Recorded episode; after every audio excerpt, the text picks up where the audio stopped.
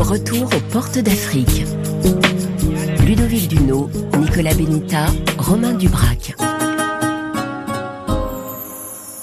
Bonjour à tous et bienvenue à bord. Pendant un peu plus de deux semaines, je vous propose de remonter dans le temps et de repartir dans la belle et ambitieuse aventure que nous avions tentée en 2003. Oui, ça fait un bail. Elle avait pour nom Porte d'Afrique. Certains s'en souviennent peut-être. Mais d'abord, c'était quoi Porte d'Afrique, porte au pluriel? Eh bien, c'était une idée d'Arnaud de Lagrange, journaliste au quotidien Le Figaro, qui avait envie d'embarquer sur un voilier des journalistes et des écrivains, principalement, pour faire le tour des grands ports d'Afrique. RFI était partenaire et nous avions un reporter embarqué. Chaque semaine, nous rendions compte de l'avancée du voyage par un reportage de société ou par la rencontre avec l'écrivain invité à bord pour l'escale. Oui, car Porte d'Afrique voulait avoir un double regard sur les escales africaines. Celui du journaliste, factuel, à hauteur d'homme, et celui plus subjectif d'un grand écrivain francophone qui devait écrire une nouvelle inédite. Nous, sur RFI, nous avons tenté de suivre chaque écrivain en train de réfléchir à son sujet. Nous voulions le suivre dans son processus créatif et pour cette première émission, nous serons en compagnie de Jean-Marie Gustave Leclésio, par exemple, prix Nobel de littérature aujourd'hui, ce n'est vraiment pas rien. Donc, pendant deux semaines, chaque émission sera consacrée à une escale, avec le reportage de société tourné à l'époque. Un expert nous dira ensuite ce qui a changé depuis. Eh oui, le monde, l'Afrique ont bougé. Et en deuxième partie d'émission, nous retrouverons en pleine cogitation, dans un moment plus intemporel, tous les grands noms de la littérature francophone invités à bord. Prêts à larguer les amarres et à refaire ce long voyage avec nous?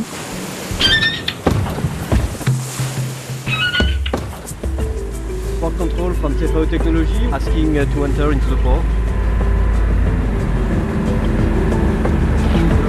Qu'est-ce que tu fais là, Arnaud?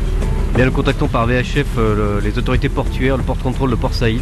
Il est obligatoire de prendre un pilote pour entrer dans le port de Port Saïd, comme pour le canal. Donc voilà, on, va les, on est en train de les appeler.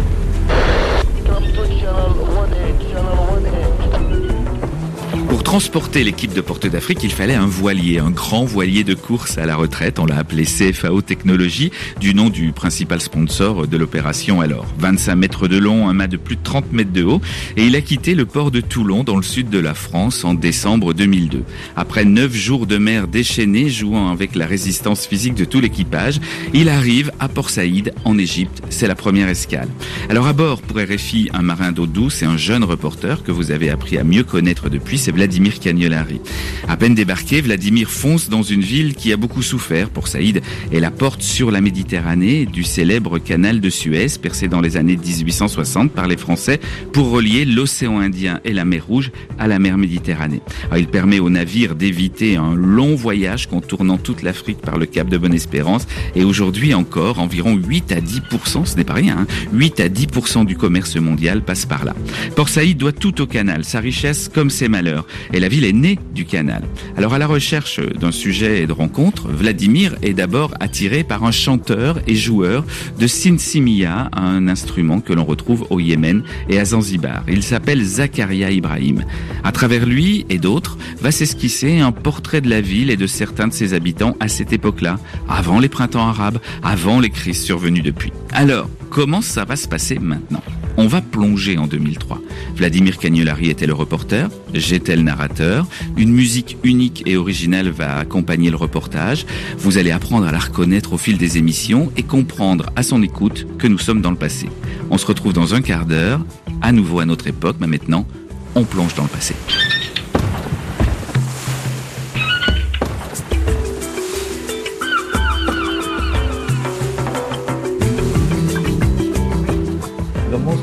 Famous song it is one of the resistance repertoire. La chanson la plus célèbre du coin nous vient de, de la résistance. During uh, uh, 19. Elle a été composée pendant la guerre de 1956. Mais vous le savez, il reste un contentieux. uh, Parce que la France a attaqué Port Saïd et cette chanson, bah, j'en suis désolé, dépeint la France et l'Angleterre comme des ennemis. La France n'a toujours pas présenté ses excuses. Donc nous chantons toujours cette chanson. I speak about the Mais attention, hein, moi je, je parle du gouvernement français, don't speak about the people of France. pas du peuple.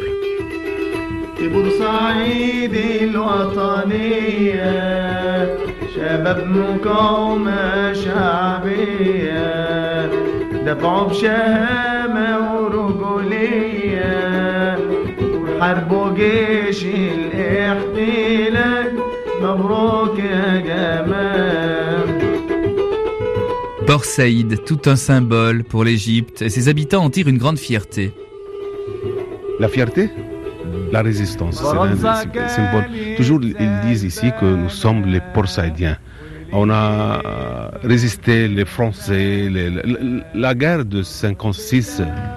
hein, dans son esprit, les Port-Saïdiens croient maintenant qu'ils sont euh, des héros. Ils sont battus les envahisseurs.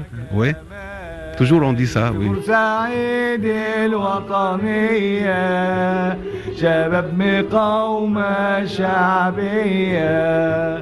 La ville, aux allures fin de siècle, avec ses bâtiments Napoléon III et ses maisons coloniales barrées de longs balcons, s'est trouvée en première ligne à chaque fois que l'Égypte a dû imposer son indépendance au XXe siècle.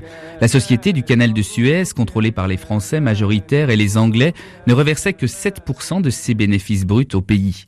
Quand Nasser prend le pouvoir en 1956, il nationalise le canal au nom du peuple, comme il dit, pour que l'Égypte profite entièrement de ses colossaux revenus. Aujourd'hui encore, c'est la seconde source de devises du pays derrière le tourisme. La France et la Grande-Bretagne, aidées par Israël, ne l'entendent pas ainsi et lancent une offensive sur Port Saïd pour reprendre le contrôle du canal de Suez. En fait, c'est un échec. Ces troubles égyptiens font fuir toutes les communautés d'origine étrangère qui avaient fait de la ville une cité cosmopolite. L'économie tenait sur les épaules de tous les fils de la Méditerranée vivant ici depuis plusieurs générations. La porte du canal, passage obligé, commence alors à se refermer sur elle-même. Une époque s'achève dont beaucoup en ville pleurent la disparition. On parle euh, notre langue de l'enfance, c'est le français. Lui, c'est Mustapha. Comme pratiquement tous les Égyptiens, il a deux métiers. Il est vétérinaire et marchand de peinture pour bateau. Et Mustapha, à 54 ans, conserve dans son bureau des clichés qu'il regarde très souvent. Ce sont des photos de corps-voyants de l'école de frères euh, de Sainte-Marie, c'est-à-dire 1958, 8e primaire. La classe de 8e. Vous voyez, ça c'est Euglugetatus français, ça c'est de euh, libanais, ça c'est euh, un grec, euh, ça c'est un italien, c'est le- notre prof, euh, il s'appelait frère Bruno. Depuis un an, j'essayais de le retrouver. De retrouver les gens qui sont sur la photo. Oui. Parce que 62, 61, 63, ils sont tous émigrés. Parce que euh, après la nationalisation, ils croyaient que l'Égypte ne sera très bien avec eux. Ils sont partis pour les, les pays d'immigration, comme le Canada, comme l'Australie. Mais euh, je sais qu'ils sont souffrir beaucoup là-bas. Dans les pays où ils sont partis? Oui. Joseph Ward m'a dit, euh, nous étions ici des Européens. Maintenant, nous sommes là-bas des Arabes. Ils, ils ont vécu à l'époque de l'occupation très facilement, très aisé. Et grâce à l'Internet, je l'ai trouvé. Yani, le- les émotions très très fortes, la nostalgie très forte. Porte d'Afrique, Ludovic Duno.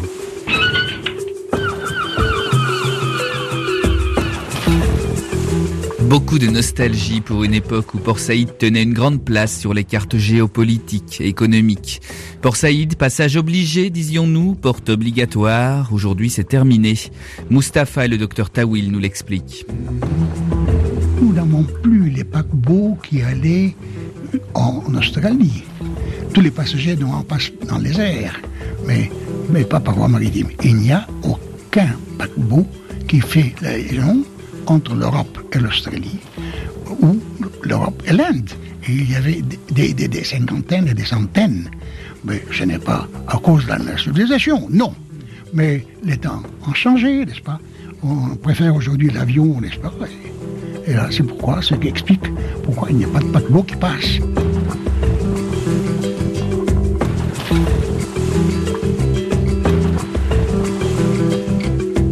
Beaucoup de déclin maritime parce que euh, au début, dans le canal de Suez, il y avait les, bateaux qui passaient la nuit pour attendre le convoi qui venait du sud vers le nord. Et dans le temps, il y avait beaucoup de ravitaillement qui se faisait pour les bateaux. Maintenant, les navires ne se ravitaille plus à Port Saïd, il reste au large et il rentre à minuit. Il passe sans même euh, faire un- une escale ou un arrêt à Port Saïd.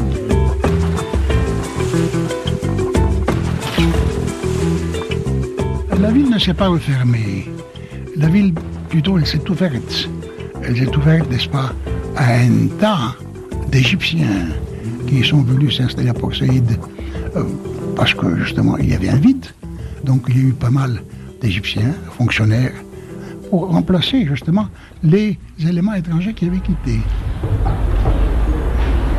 Port Saïd, comme Alexandrie par exemple aussi, prend alors un autre visage après 1956 et encore plus au cours des années 60. La ville devient presque à 100% arabe et musulmane. Les Égyptiens prennent possession de leur pays entièrement.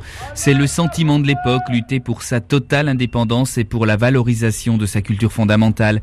C'est aussi le moment de s'affirmer face à Israël qui envahit le Sinaï, c'est la guerre des six jours, et impose une frontière à quelques kilomètres de Port Saïd, juste de l'autre côté du canal. Entre 1967 et 1975, le canal est fermé et la ville souffre encore. Des événements qui sculptent encore plus dans le vif les destins locaux.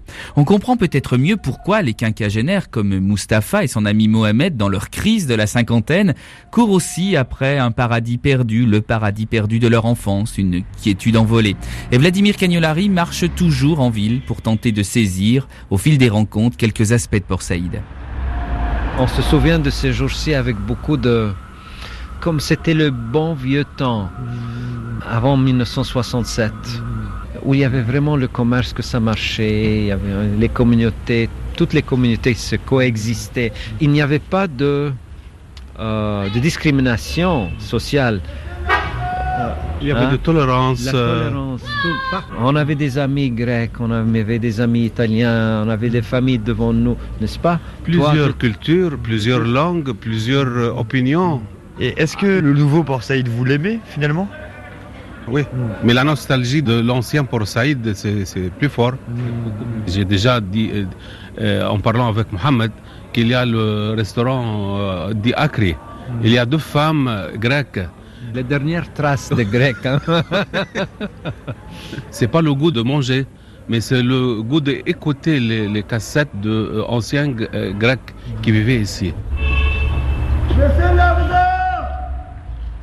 De la nostalgie, d'accord. Et pourtant, quand Vladimir Cagnolari passe avec Mustapha devant la maison qu'il occupait enfant, juste après les événements guerriers de 1956, sans s'en rendre compte, Mustapha laisse apparaître en filigrane une autre réalité. Le propriétaire nous a dit que c'est interdit que vous pouvez habiter ici. On a habité ici euh, avec le droit de soldandier. C'est vrai? Oui, Ça veut dire quoi? Par ordre militaire. Notre appartement a été brûlé à l'époque, euh, dans le moment de, de l'occupation de 56. 56. Ils étaient des sans-abri, hein, et Ouais. puis il a fallu qu'ils soient logés quelque part. Alors par était- ordre militaire, Il était vide cet appartement, mais il ne loue pas pour les Arabes. Oui, vraiment. Mais qui est-ce qui, qui tenait euh, la maison? Qui est-ce qui, à qui ça appartenait? Le propriétaire, c'était un Français. Et alors finalement, comment ça s'est passé Puisque, bon, vous avez pu rentrer dans l'appartement. euh, Après deux mois, trois mois, nous étions très familiers, très, très amis. Mais en fait, quelle différence on fait entre les étrangers et les Égyptiens qui, par exemple, comme vous, ont été à l'école des étrangers? Les Français, ce sont toujours des supérieurs. C'est un. Puis les, les Italiens, puis les Grecs, puis les Maltains, puis les orthodoxes coptes égyptiens, puis les musulmans arabes. Nous étions comme ça. Dans la... l'hierarchie, c'était l'hierarchie donc. euh, Il y avait des vraies hiérarchies sociales Ah comme oui, ça. oui, ouais. oui, c'est normal, c'est normal. Mais non, c'était difficile de savoir le français. C'est pour ça que nous étions toujours les dans les dernières euh, rangs, ouais. Et quand il y a eu la nationalisation, est-ce que, euh, par exemple, toute cette population d'Égyptiens qui savaient parler le français euh, euh, et, qui avaient fréquenté d'autres communautés, est-ce qu'ils n'ont pas été un peu mal vus Et, par les nationalistes purs et durs hein Oui, c'est ça. Et, nous étions, yani, à la maison, on, on- on peut parler en français. C'est ça. Mais c'était honteux de parler, de connaître le- une, une langue étrangère à l'époque. On le cache. comment dirais-je, on presque des ennemis Ouais. si on parlait des, des langues étrangères. On était très mal vus.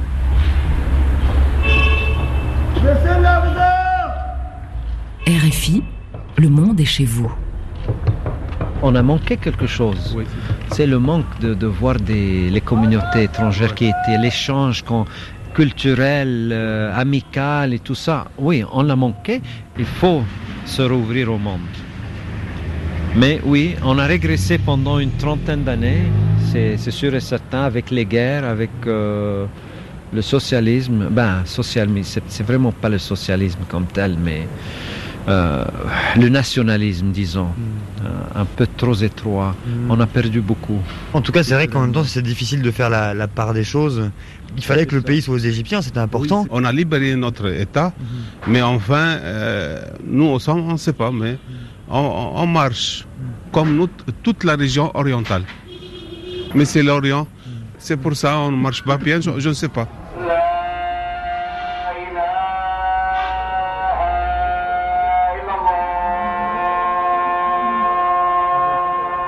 Port Saïd, première porte d'Afrique pour nous dans ce grand voyage qu'on entreprend ensemble pendant huit mois. La ville a quasiment doublé le nombre de ses habitants en une dizaine d'années et si son identité a changé, les affaires semblent quand même aller bon train. Il suffit de continuer à suivre Mustapha, Mohamed et Vladimir dans la rue pour le comprendre. Euh, non, c'est ça le, Hamidi. ça, Il était un marché de légumes, mais maintenant non, des vêtements. Des vêtements. Alors comment ça se fait qu'il y a autant de vêtements partout? C'est parce que. On dit le, le marché franc, le. Ah, c'est parce que Port Saïd est devenu une zone franche. Hein. Alors tout le monde qui venait un peu partout de l'Égypte pour venir acheter des vêtements euh, prêts à porter. Avec l'arrivée du président Sadat dans les années 70, Port Saïd va revêtir encore d'autres habits. La ville devient une zone franche. Tout le monde doit passer par la douane en entrant ou en quittant la ville. Cette zone franche, qui fait venir ici tous les commerçants du pays, devait permettre de construire en Égypte un grand pôle industriel où les matières premières transformées prendraient une valeur ajoutée nécessaire pour que l'économie nationale s'envole. Ça, c'était l'idée, mais ça s'est pas passé tout à fait comme ça on vend seulement que ce qu'on euh, importe. Juste la consommation. Euh, on a manqué de dollars beaucoup parce qu'on n'exporte pas. On n'exportait pas, on consommait tout ça sur place, les commerçants achetaient ça, les revendaient dans, le reste du pays. Exactement. Donc il y avait un manque d'échange hein, en Égypte parce que beaucoup d'argent sortait, mais ça rentrait pas en échange. Donc on recevait pas de devises étrangères. Des devises étrangères, c'est ça. Ouais. Ici, en tout cas, autour de nous, il n'y a que des, magasins de chaussures, euh, de cosmétiques, de savon. Il y a beaucoup de choses qui viennent d'Asie, j'imagine, ici, parce qu'on trouve beaucoup de choses bon marché. Nous sommes envahis de la production de l'Asie. Mhm. Ouais. Vous en avez même maintenant des vendeurs ambulants chinois, des jeunes qui viennent taper sur votre porte à l'appartement pour vous vendre des choses. C'est une ville qui est restée quand même euh, éminemment commerçante. Oui, mais on veut produire, on ne veut pas faire juste du commerce. Il faut produire, il faut exporter. Ça, c'est une question de vie ou de mort pour les Égyptiens maintenant. Et ça prend de plus en plus d'ampleur. Comme dans 5 ans, euh, ils vont fermer la, zone franche, ça va être une catastrophe pour euh, tous ces magasins-là. Ben, c'est la vie, hein. Donc, euh, il va falloir qu'ils changent de profession. On parle de créer des industries de transformation de textiles, et puis d'électronique. Et puis l'autre grande industrie qui est survenue maintenant, c'est le gaz naturel qu'on trouve au large de Port Saïd. Ça, c'est très important. Il y a la pétrochimie, ça va venir. Il y a des espoirs. Il y a des espoirs.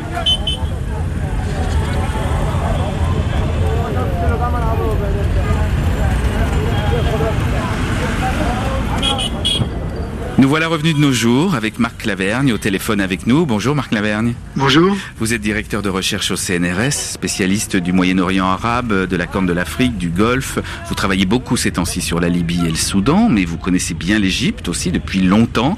Vous avez découvert euh, Port Saïd dans les années 70. Alors, avec les, les personnes rencontrées euh, par Vladimir Cagnolari à Port Saïd dans le reportage, on a retracé euh, quasiment toute l'histoire de la ville.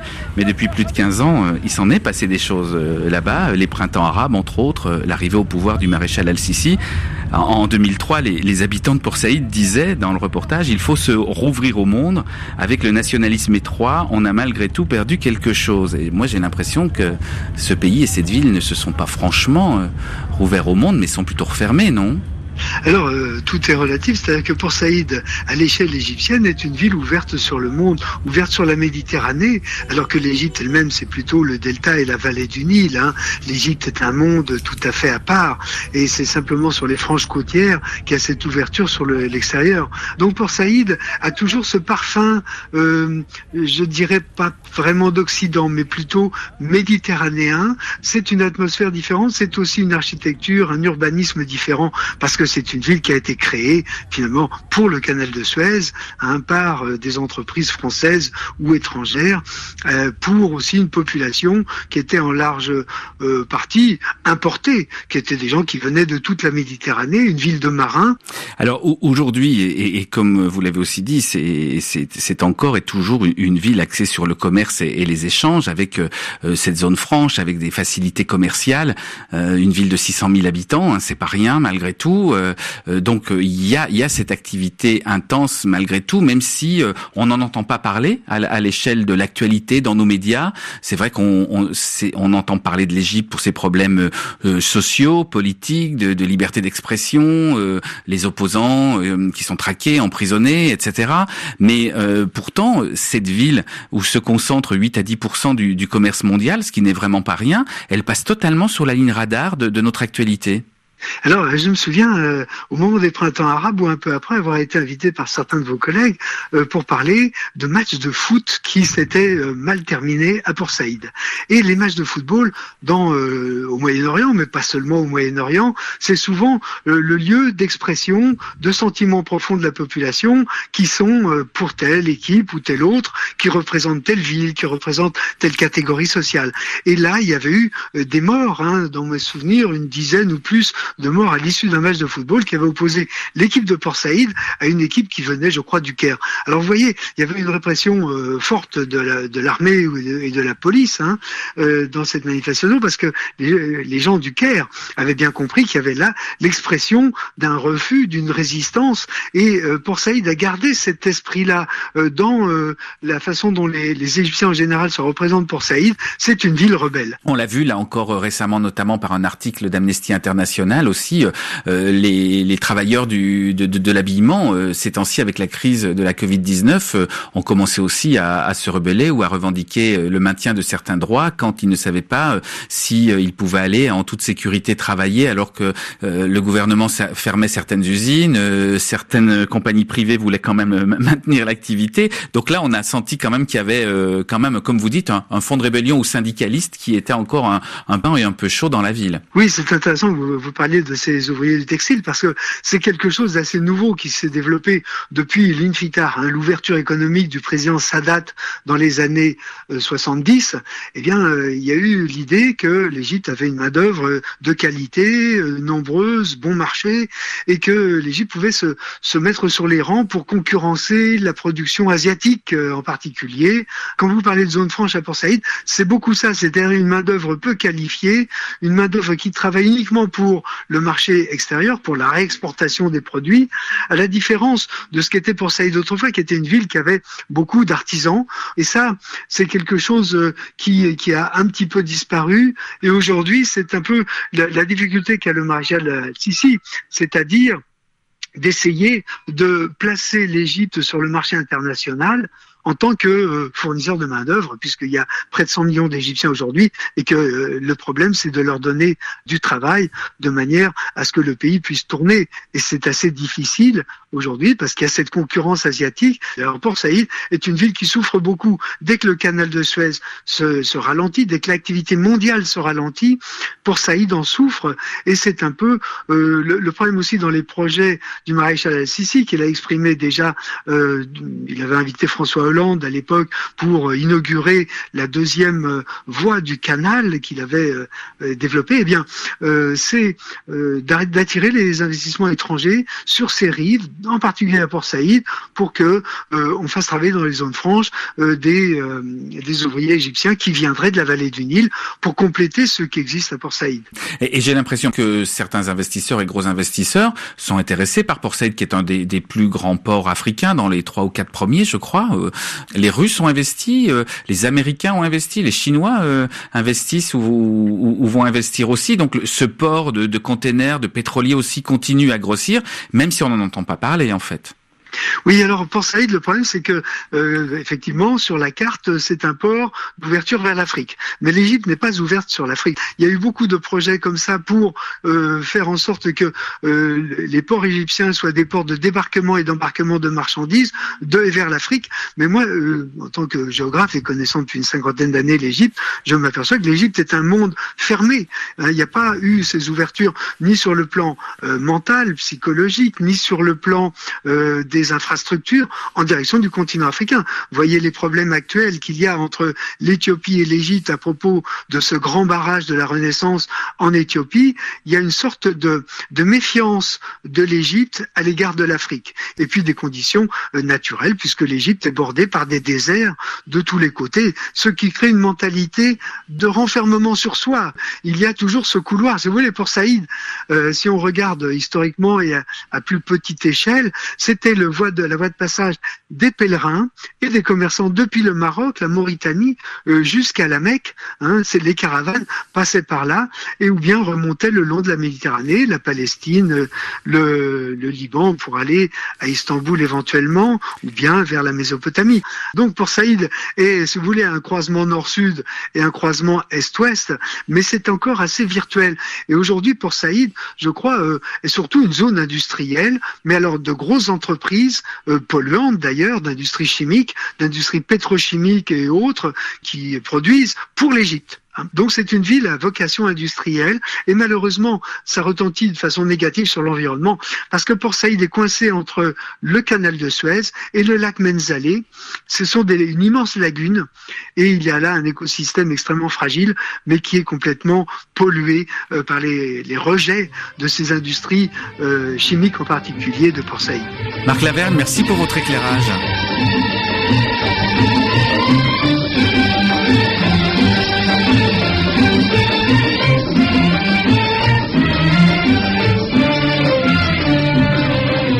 voyage continue en musique sur RFI avec Farid El Atrache. يا قلبي كفاية ده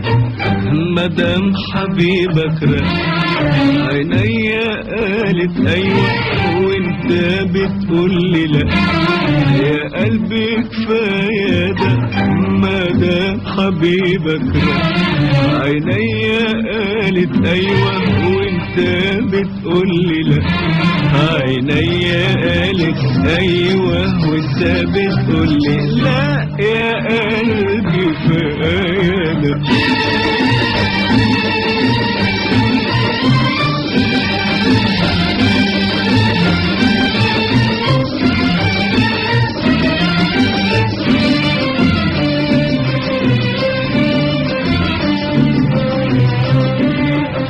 البعد لما طال يومين ما كانش لك سؤال غير فين حبيبي فين البعد لما طال وخلى اليوم يومين ما كانش لك سؤال غير فين حبيبي فين؟ ولما الحلو جاني وارتاح الفكر تاني هو لما الحلو جاني وارتاح الفكر تاني لها عيني Retour aux portes d'Afrique, le grand voyage autour du continent qui nous a menés de port en port en 2003. Embarqué sur un ex-grand voilier de course, donc photographe, illustrateur, mais surtout journaliste et écrivain, on fait voir et entendre l'Afrique d'alors, chacun à leur manière. Alors à chaque escale, je vous l'ai expliqué tout à l'heure, un écrivain francophone prestigieux était présent pour rédiger une nouvelle originale à lire dans le quotidien Le Figaro, puis édité par Gallimard. Pour marquer le coup, le premier invité à bord est plus que prestigieux, c'est Jean-Marie Gustave Leclésio, un monument vivant de la littérature francophone. À l'époque, il n'avait pas encore reçu le prix Nobel de littérature, mais il était déjà mondialement renommé. Je ne vous en dis pas plus sur cet homme dont la famille est originaire de l'île Maurice, car je vais revenir sur son parcours et sa personnalité en tant que narrateur dans l'archive qui va suivre. Alors l'idée, pendant Porte d'Afrique, sur RFI, c'était de tenter de comprendre le processus créatif de chaque auteur de le suivre pendant la conception de sa nouvelle originale et par là même, c'était aussi une manière pour lui ou pour elle de se dévoiler un peu plus à notre micro.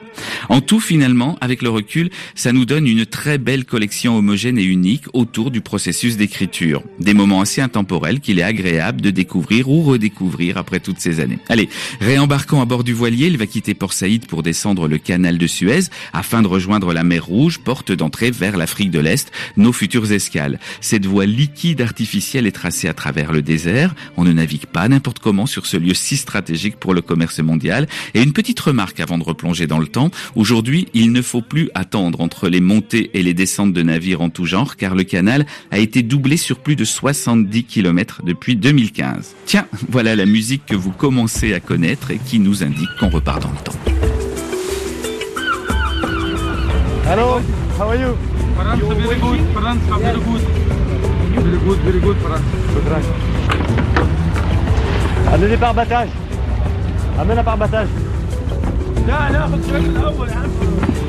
Trois Égyptiens viennent de monter à bord, c'est obligatoire.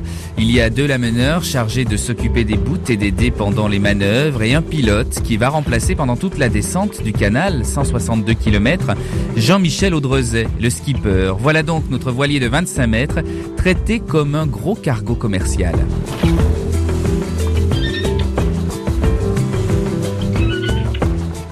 Là, c'est des, spécificités euh, propres à la marine marchande. Maintenant, c'est vrai qu'ils font pas la différence entre un bateau de plaisance euh, qui a trois ficelles de, de- de 30 mm et puis les haussières de, bateaux de 300 000 tonnes. Donc euh, ces gens-là, en fait, on n'en pas l'utilité. Mais bon, c'est la réglementation. on ne déroge pas à la réglementation dans un pays comme l'Égypte. Et en fait, le, principe, c'est que les, bateaux, tous ces cargos, ils fonctionnent par convoi, c'est-à-dire qu'on a de longues files de cargos qui se suivent. En fait, les bateaux ne peuvent pas se croiser dans les parties étroites du canal.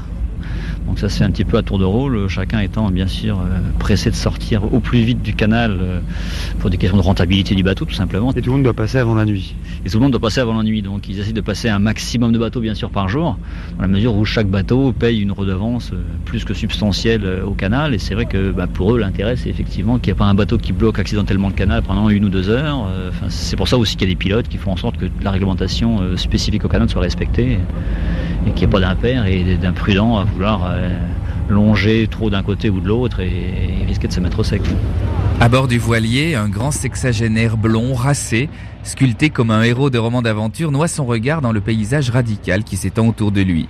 C'est Jean-Marie Gustave Leclésio, un des écrivains français les plus lus et les plus connus, cultivant le goût de l'ailleurs et qui avoue que s'il ne voyage plus, il n'écrit plus. Vladimir Cagnolari, qui vit porte d'Afrique, pour nous le surprend en pleine méditation. Oui, je pensais aussi aux gens qui avaient creusé le canal parce que à l'époque on avait que des pelles et des pioches. Et c'est un travail absolument fabuleux de voir ça. Euh, on a l'impression de voir des griffures, on a l'impression que ça a été fait par une main géante qui a griffé. On ne peut pas s'empêcher de penser aux ongles qui, ont été cassés sur ce sable, sur ces rochers. Le grand voyage que nous suivons chaque semaine autour de l'Afrique veut mettre en parallèle le regard des journalistes embarqués et celui d'écrivains français et africains. À chaque escale importante, un nouvel homme de lettres va venir confronter ses sentiments et son imaginaire à un port d'Afrique. De cette expérience doit naître une nouvelle originale publiée par le Figaro. Jean-Marie Gustave Leclésio ouvre donc la marche, mais quand Vladimir le rencontre à bord du voilier, il pense déjà à la fiction qu'il doit rédiger. Le bouillonnement créatif est en marche. Leclésio est donc en Pour un voyage qui n'est pas du tout anodin pour lui. C'est un vieux rêve parce que euh, moi j'ai beaucoup aimé, lire Rimbaud et euh, quand je suis ici j'ai l'impression que je sens un peu sa présence, il est passé plusieurs fois.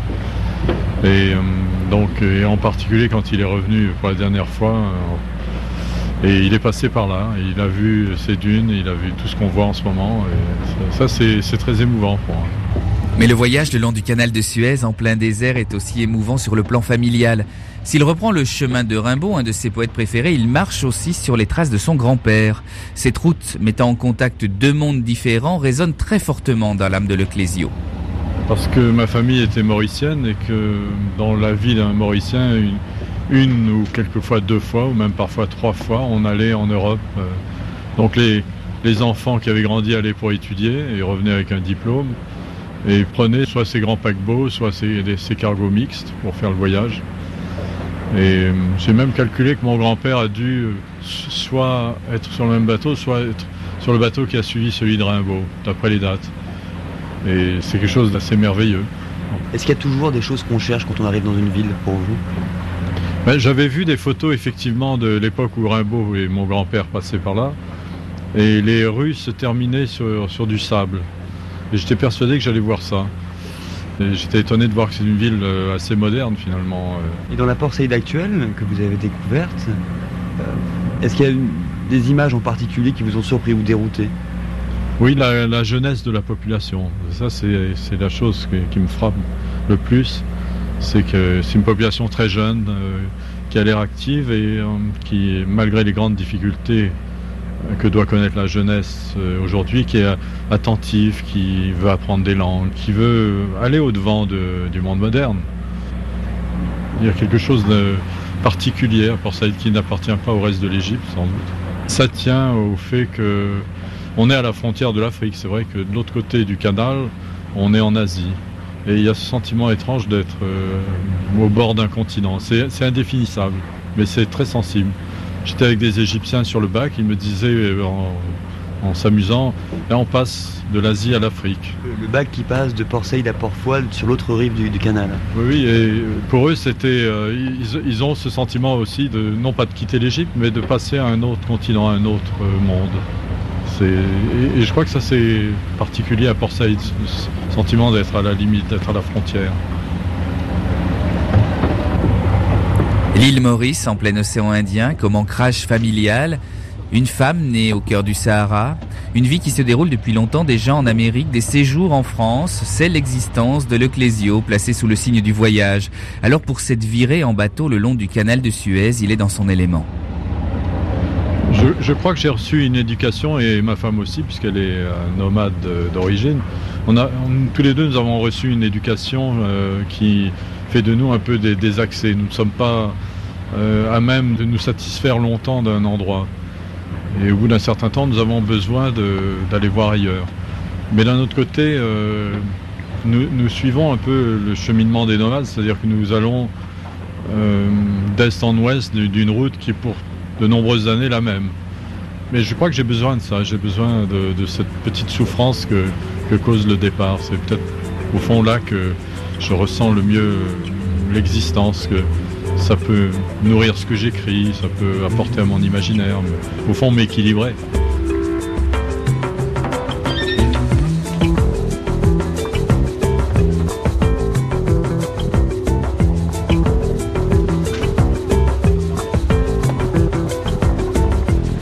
Porte d'Afrique, Ludovic Duno. Et cette semaine, nous descendons le canal de Suez et suivons Jean-Marie Gustave Leclésio à bord de CFAO Technologies, le bateau avec qui nous faisons le tour du continent noir.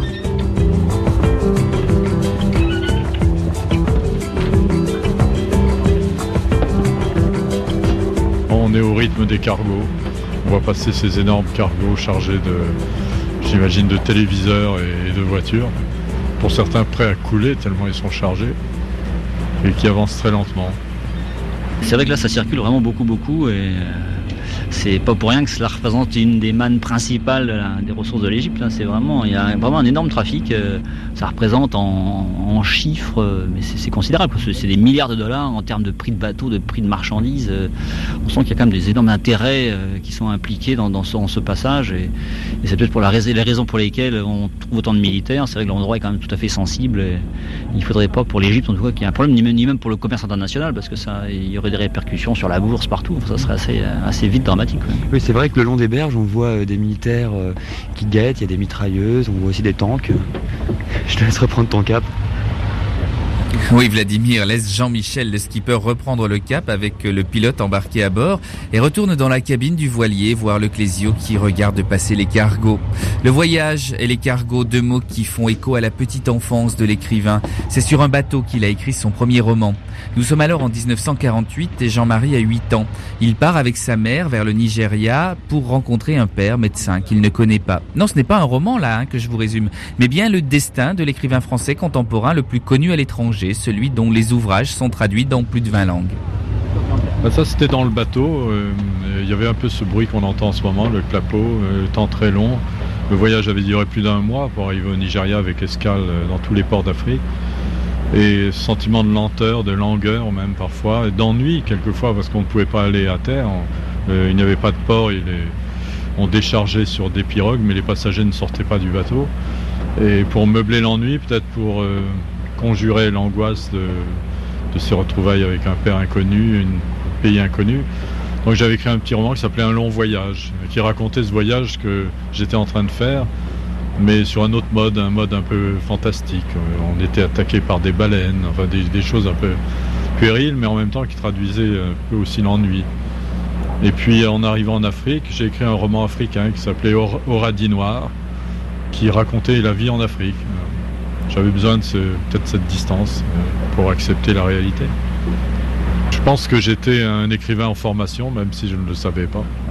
J'avais ce désir de raconter pour mieux vivre.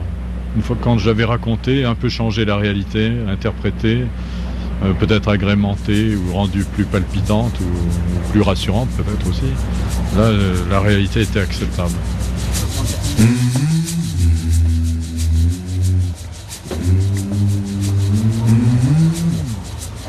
RFI, le monde est chez vous. Comment germe chez vous l'idée d'une nouvelle histoire, d'un nouveau roman? Oui, je crois que c'est, ça s'apparente beaucoup au rêve. C'est cette période de, gestation un peu longue, euh, qui est, je crois, la période la plus agréable au fond de l'écriture. C'est quand elle se prépare, on sent que c'est inévitable, ça va venir, et un peu d'angoisse aussi. Et puis un beau jour, on y va. Tout ce qui s'est accumulé ressort à ce moment-là, un peu en désordre. Alors il faut le, le reconstruire, euh, construire ça un peu en musique. Euh, la musique que l'on connaît et qu'on essaye de restituer.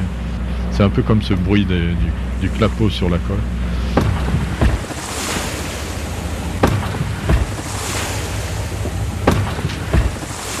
J'évite de prendre trop de notes et euh, je prends pas trop de photos non plus. Je fais quelques petits dessins par-ci par-là. Non, c'est pour moi c'est plutôt capter la musique, euh, les sons nouveaux, les rythmes nouveaux que je peux rencontrer.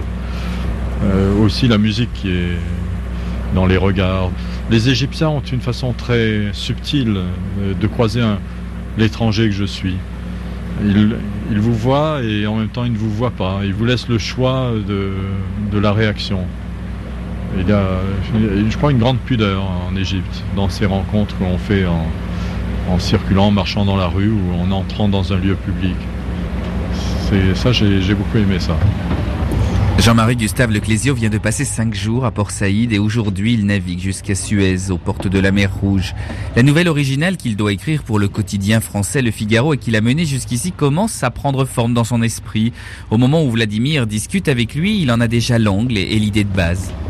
Dès que j'ai entendu le mot Port Saïd, ça a déclenché cela.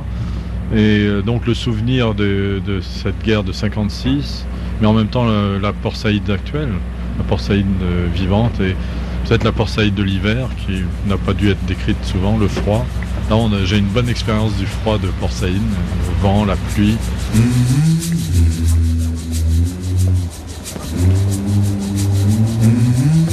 C'est l'hiver que Nadia Visita Torre a emporté avec elle.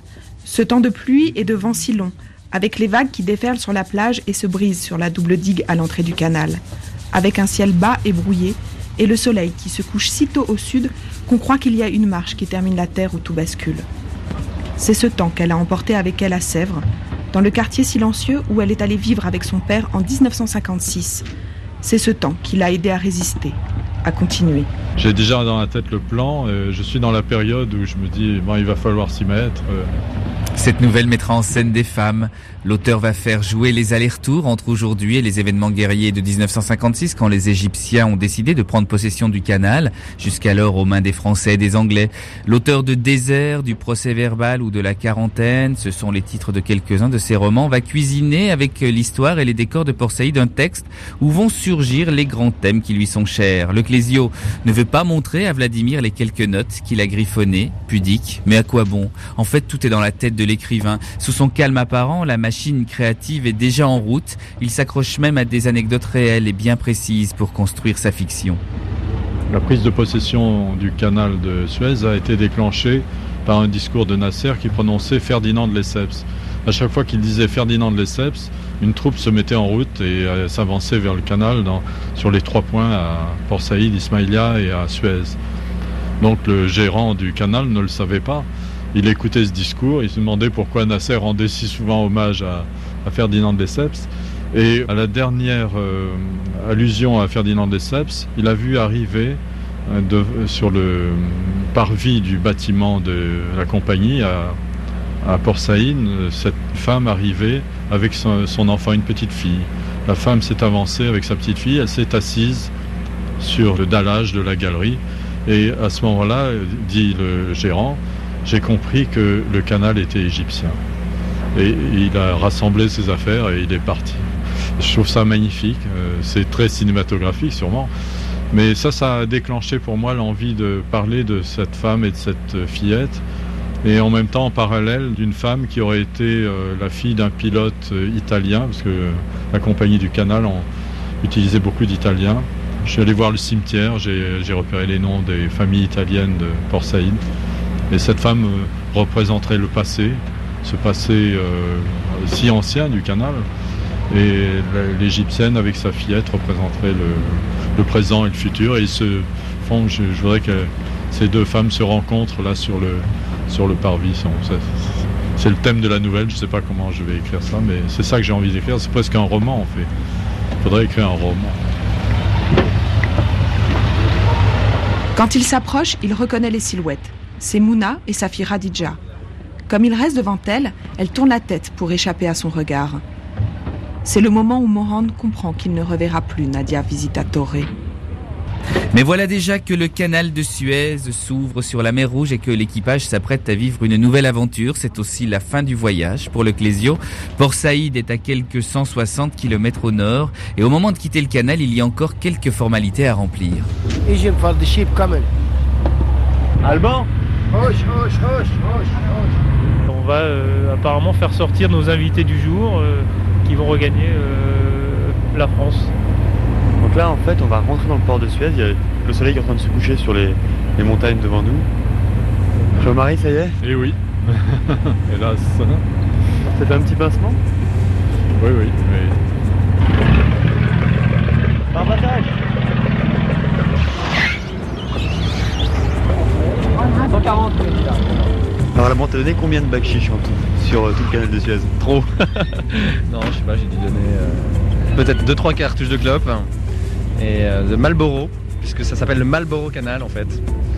Euh, et euh, on a dû donner, je sais pas, 30 à 40 dollars. Les bacs chiches s'accumulent, mais bon, c'est le jeu. C'est le jeu.